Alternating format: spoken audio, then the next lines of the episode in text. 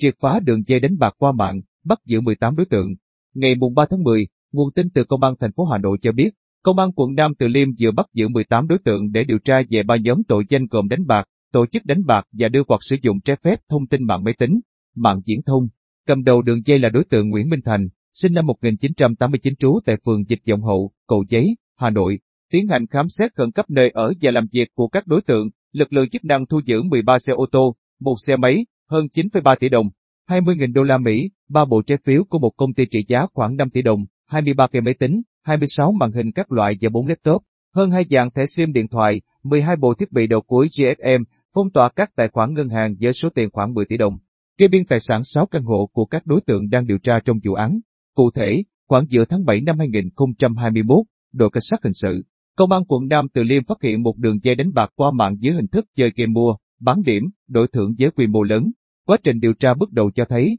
hai game do các đối tượng tạo ra đã thu hút hơn 6 triệu tài khoản tham gia đánh bạc. Đặc biệt, với thủ đoạn hoạt động hết sức tinh vi, các đối tượng cầm đầu đã thu lợi bất chính nhiều tỷ đồng. Vì vậy, Công an quận Nam Từ Liêm đã xác lập chuyên án tổ chức đánh bạc, đánh bạc và đưa hoặc sử dụng trái phép thông tin mạng máy tính, mạng viễn thông, để đấu tranh làm rõ. Theo đó, sau nhiều ngày trinh sát, ngày 18 tháng 8, tổ công tác đội cảnh sát hình sự, công an quận Nam Từ Liêm đã kiểm tra hành chính hai nam thanh niên tên Nguyễn Văn Thành, sinh năm 1999, và Hoàng Văn Trọng, sinh năm 2004, cùng trú tại phường Phú Thượng Tây Hồ, Hà Nội, đang điều khiển xe máy, phát hiện trong túi đeo của Thành có 800 triệu đồng. Tại thời điểm kiểm tra, Nguyễn Văn Thành không chứng minh được nguồn gốc số tiền, nên tổ công tác đội cảnh sát hình sự, công an quận Nam Từ Liêm đã lập biên bản đưa về trụ sở cơ quan công an để đấu tranh làm rõ. Qua điều tra, các điều tra viên xác định được Nguyễn Văn Thành và Hoàng Văn Trọng là hai đối tượng chân chết làm nhiệm vụ đi rút tiền tại các cây ATM thông qua tài khoản Viettel Bay già, phụ giúp các công việc trong đường dây.